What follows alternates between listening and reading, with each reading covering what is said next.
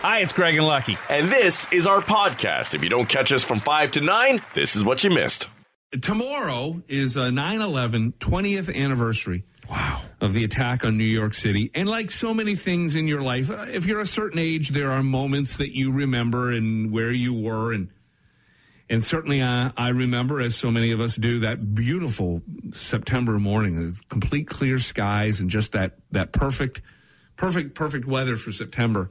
And then, uh, well, just after, I guess, uh, 8.30 or closer to 9 o'clock is when it all started uh, happening and those planes were going into the buildings. And uh, so at Ground Zero tomorrow, they will once again uh, name everybody who, who died, almost 3,000 people between uh, the Pentagon and Ground Zero at the World Trade Towers, and of course in Pennsylvania. I didn't realize though that 20 people actually were pulled from the rubble. Mm. One woman still alive, 20 people still alive. One woman, um, 27 hours she was. Oh, really? Under the rubble before they were able to get to her. And it's interesting, you know, they, on Netflix right now they've got this um, this documentary on 9 11 and I, I've wanted to watch it, but I can't bring myself to because, man, we've all seen the video of those towers going down so many times. They're just they're tattooed into our brains. Yeah, you know. Um, but we will uh, we will take a moment certainly uh, tomorrow and uh, and watch that. Do you remember where you were that day? Uh, I was just uh, I was in the car. I was just getting home. Actually, I was doing morning traffic in a station, a group of stations, and and so I just finished up my shift and was getting home. Uh, I think I just got in and turned the TV on when uh, the second one hit, and, and, just this whole sense of just awe mm-hmm. is what I remember. Like, you couldn't believe what you were seeing, and that was just the planes going in. That was before the towers had actually fallen. Mm-hmm.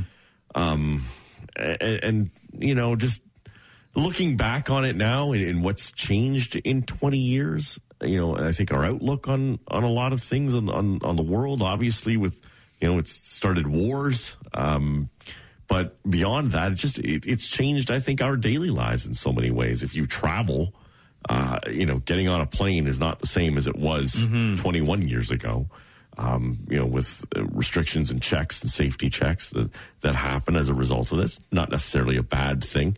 You just realize there was a sense of innocence before that. Mm-hmm. And, you know, in the early 2000s as well, you know, I think, you know, many of us were, were just getting cell phones. Uh, you know, regularly for ourselves, we weren't thinking of giving them to our kids no. at that point. But now, in the in the post 9-11 world, the thought of not being able to be in contact with a loved one should something crazy happen mm. uh, leads us to now where I've got a twelve year old and I don't even hesitate about giving him a cell phone. Mm-hmm. Right, and, and, and I think that's part of post 9-11 now. You know, uh, when I look back, certainly. Um, it's interesting, like with today, and, and what we've gone through in the last 18 months with this pandemic and how often we've had to talk about it. And to be honest, you know, it's some days the last thing we want to talk about, but you have to if something's breaking in the news.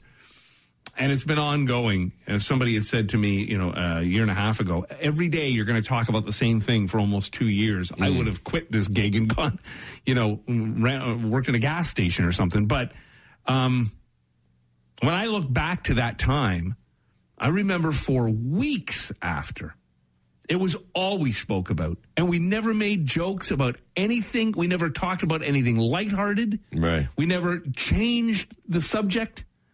Every time the mics went on, that's all we talked about. And it was endless. Mm-hmm. And I just remember it being so incredibly draining at the time. And I would, uh, I was producing and kind of playing the role of sidekick to the announcer. And I would say, you know, should we book a guest on something else? And and we would always just decide there's nothing else to speak of. Yeah, you know. Yeah, the most popular topic in the world. Every, the, every, yeah, everything else just seemed shallow and pointless. The other uh, unfortunate circumstance that I relate it to what we're going through now is the conspiracy theorists. Mm. Uh, and, and I mean, there's always been conspiracy theorists. If you go back, you know, especially through American history, whether it be the moon landing or the JFK assassination, whatever, whatever it may be. Uh, but the the distrust of what was just you know a, a disaster mm. and, a, and a terrorist attack, where some people and some still feel that way today that it didn't like didn't happen. It was an inside job. It was an inside job Yeah. to you know, and think, wow, how, how you know crazy of a concept that would be to do that. Yeah. uh, and and whereas we go through that same thought today that this is. You know, uh, there are those who feel that this is all a big conspiracy against them. Yeah. uh, and and that that distrust is you know it's sad. It was sad then. I still find it sad now. There's an article I saw yesterday in front of a magazine that showed uh, children, I guess orphans or uh, children who had lost uh, one parent, uh, at least, in, in those towers or in those planes. And uh, they, of course, were either just born or were so young that they don't remember that parent and just where their lives have gone and how they've been affected uh, by 9-11. And I guess out of, and it was a, you know, a lot of children, of course, when you have 3,000 dead, there's many who uh, who were born to uh, just one parent or lost a parent. But I guess the most famous of all of them being Pete Davidson, and he speaks very openly, and he even uses that pain in his comedy uh, when he does his stand up. Yeah, lost his father, right? He was a fireman, yeah. But now I think he's dating, or rumor has it, Kaley Cuoco. So Get out of here. well, she, she just got divorced and they're in a movie together. So the rumors are all afloat that he's now uh, dating her. So life seems to have worked out all right for Pete Davidson. You know how happy and proud I was of myself yesterday? I uh, went up to uh, to our bathroom, uh, the the bedroom bathroom, and I noticed that the handle on the toilet was wasn't working. So I take the lid off the back, and the little plastic piece that's attached to the handle then it- then is attached to the chain. Yes. had snapped off. Okay. I- between my basement flooding, my fridge breaking down, and my toilet breaking, You got a lot I, of water issues. I blame my eldest. Everything was fine till he moved home. Anyhow, I was so proud of myself. I actually went to the store. I took the old part. I purchased a new one. Right. And I installed it myself. Now, I know it's just a little plastic nut that you pop off. and- Uh-huh. But for me, that's huge. And I didn't drown in the toilet. Nothing. Good for you for popping the nut in the bathroom. Wasn't the first, won't be the last. I'm available. And, Maria came home, and I left the old one. You know, like a cat will leave a dead mouse on a path. I left left the old out? one to, to show that I did manly work. Had to prove. Oh yeah, I actually did something. Except you forgot to flush. I don't know a lot, but I do know about debating because I do a lot of it at home. um, and, and when you have a debate, both sides should have the opportunity to present a point and then debate about it. Right. Not be cut off every 12 seconds. Yeah, uh, Yves Francois Blanchet, Blanchet by the end was saying like he's down four minutes to some of the other leaders, and there wasn't a lot of time to talk in all of it anyway. And so when you're giving up that much time, it do- doesn't really make sense. Uh, they keep trying to reinvent the wheel when really all they need to do is get the leaders on stage, ask them a question, give them each a minute to answer, and then go. ahead. That is the classic debate format, uh, and and why they keep trying to switch it up and switching up who's presenting and not like go to. Uh, I I got to it late. Uh, I was watching the the, the Leylah Fernandez match, uh, who by the way was incredible, won again, um, and then went from that high to the disappointing low of of that debate. And by the time they got to like Rosemary Barton, who does you know CBC politics, or uh, Evan Solomon, who, who does this is what they do every day across and across the country. They, they- you know, Rosemary Barton hosts at issue. That this- that's what she is known for. Is you know. Hosting a debate for Canadian politics every day on the CBC. And you know, to leave her until the very end to ask like five minutes worth of questions is ridiculous. You just have her host the whole bloody thing because it makes it one more interesting and two, uh, more people will be informed, which is I think what they need in all of this. If people want to make an informed choice, you have to listen to what the leaders have to say. That being said, a lot of times the leaders are just going back through their you know talking points. They have you know numbers or figures that they want to get in. Erin hmm. O'Toole really wanted to get in that point that Trudeau is spending four hundred million dollars more per day than we have. I mean, we're in a pandemic. Of course, they're taking on debt, but mm-hmm. uh, once once you make that point three or four times, it's like a punchline to a joke. You can't keep saying it hmm. over and over again, hoping to get a different reaction. Eventually, it people are just going to say, "All right, dude, move on." Well, none of them really, I thought, made any points that made me sit up and say, "Oh, I've changed my mind." And I don't even know in in my lifetime of uh, voting uh, and watching debates or following along to the extent that I do, uh, that ever have I sat through a debate thinking one way, be it conservative, liberal, NDP, and had one of them speak so to me that it made me sit up and go, I, am changing my vote here. No, he's won me over. I don't think it should be. It, to me, it's scary. Uh, you know, knowing politics or having studied politics, it's scary if someone could watch a debate and that sways their vote mm. for someone just based on not necessarily the policies, because you're not getting all of that in this. Uh, just their charisma mm. on a debate stage. You know, and, and, I guess there have been leaders in the past who have been that charismatic, but at the same time, you know, I think they could sway you against someone. Mm-hmm. Uh, you know, maybe eliminate a possibility for you. You know, I, I think you know, maybe the biggest strike made there was Annamie Paul. She did a pretty good job of, you know, defending herself and you know, talking about Trudeau and maybe not being a, a true feminist government. Yeah, she gave him a good means. shot. She gave him a that. pretty good shot. He shot back with you know all the troubles that the Green Party has had in their leadership. That he's not going to take any caucus advice uh, from her. Right. Um, but at the same time, I don't think that's, you know, if, if you saw that Barb and thought, boy, I'm going to vote for the Green Party now because I want her as my prime minister, then, mm. then you're not really an informed voter to begin with. Then. I'm voting for the Let's Party. that's my party. How are you, Lucky? I'm all right. You fine? I'm all right. How was your day yesterday? Uh, pretty good. Yeah. A little sunshine. Went uh, uh, for a little evening round. Played nine holes last night. You did? Yeah. Buddy of mine went to the uh, the Oshawa Golf Club and played. We're playing there today, well, look too. Look at you, fancy pants. Uh huh. I went to the club. Look at you in your life. Yes. Playing at the Oshawa Golf Club. Yes. Playing you? playing with my wife. oh, that's right. Mm. Yes. We'll talk about that. Don't you worry.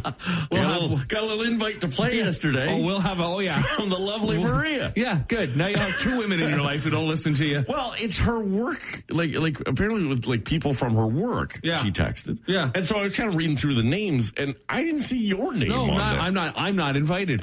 no, she, she comes home yesterday and she, she sheepishly says to me, "You know, you know this golf tournament because remember she had asked me." Uh, a while back about asking you to meet her at the driving range. Right, yes. Any excuse to be around you. Uh-huh. Uh, to meet her at the driving range because she needs help with her game. And, you know, we play a lot, but neither of us really truly know at all what we're doing. We have a good shot. We don't know why we had a good shot. We're just happy we had a good shot. Uh-huh. So she'll always ask me, was I aiming the right way? Am I, am I doing this right? Am I doing that right? And I go, you see me play. How do I, how, I don't know what I'm doing. How the hell can I help you?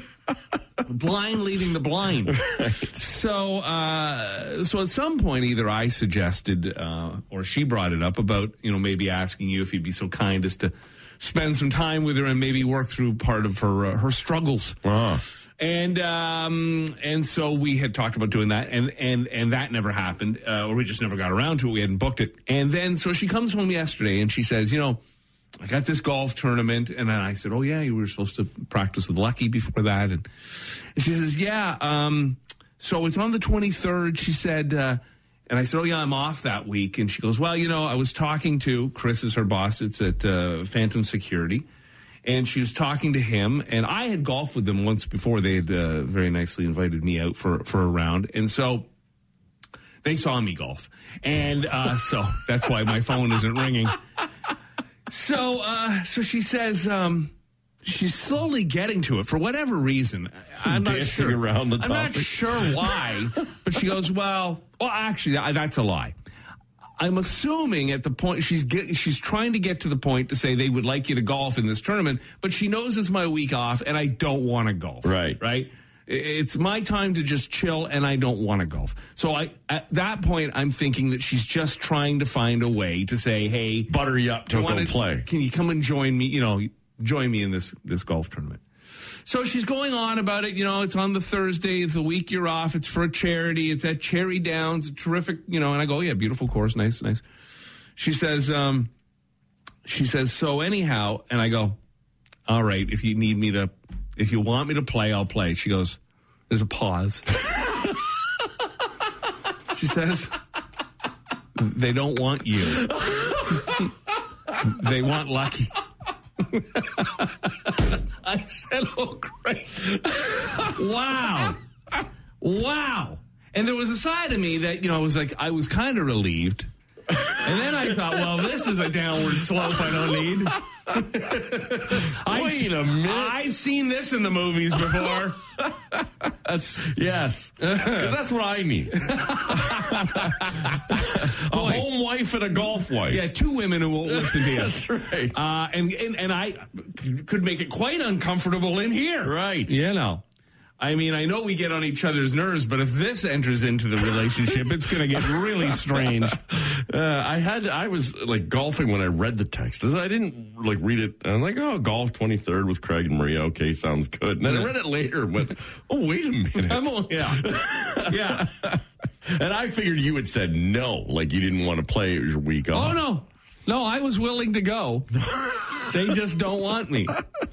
Does having more money ultimately bring more stress? Someone polled about 5,000 people, and a quarter said more money means more stress. Over half of those people said it's not true. Funny though, people who make a lot were much more likely to say it's not true. In other words, most people who are well off financially admit it doesn't make life more stressful. I mean, you know, there's lots of decisions to be made when you got a lot of dough, like are we having pheasant under glass for dinner tonight? Or? Which side of the dock to put the you know park the yacht on? That's right. That's right. Which bathroom of my 15 in my mansion should I use today? Yeah, I, I, I think you know there's the the mo money mo problems. I think it's no money mo problems. Oh, of course. And, and and it depends on what you perceive stress is, right? Because if you have a lot of money, uh, and you, you know, especially if you've just come into a lot of money, then you've got a lot of decisions to make, but they're not entirely stressful decisions. And they're not, yeah, and they're not life threatening. No, when you have no money Yeah. and you've got to decide whether it's, you know, sleep under a roof or eat. Yeah. That's That's stress. That's stress. You know, if you have to decide, you know, which function you're going to go to and which charity you're going to donate to and it, you know, those might be decisions that you have to make, but they're not really stressful ones. When you're in any position where you can throw money at your problems, Right. That's that's a True. good that's a good position to be in. And I I would I would suggest that yeah, there's, I'm sure there's there's stresses and concerns perhaps in the who can I trust uh, to help me manage this money? Who can I believe in who isn't out just to screw me over? You know, th- that type of stuff, especially if you show up uh, uh, to a family function with a $30 million check in your pocket from Lotto Max. That's that's one thing because now you're just in a in a pool you've never been in before and you don't know how to swim properly. Yeah. And there, th- that that takes some working out. But I think that if you start a business and you build it, you know, you're like a Jeff Bezos in a way, and that you start off with something small and it becomes massive. Over time, everybody just kind of accepts you with that money or understands, and I think there's a nice learning curve for you. I, I, I think it would be incredibly scary and intimidating to win a massive lottery. Yeah. Uh, yeah, uh, definitely so. I mean, I'd like to try. Oh yeah, I wouldn't say no. I'd take on those problems. Yeah. You know, it's funny because I think I think if you have a lot of money, i i- you're always worried about people trying to take it from you. Mm-hmm. And if you don't have money, you're worried that no one's trying to give you any. Right. Right, Like, sure. it- It's it's it's not that they're taking it from you or the, what little you have, maybe, but it's finding ways to get more of it. And certainly throughout this pandemic. You know, we've seen more with with less, Mm-hmm. uh, and less and less, and we're trying to do more with it. yeah, it's why I've never been really successful. I d- Don't need the stress. I mean, I'm I'm brilliant and I'm incredibly good looking and I've got it all going on. Right. I just don't want the headaches that come. so I set that bar way low. I am a Ven. That's all we've ever done. Rock Mornings with Craig Ben and Lucky. 94.9 The Rock.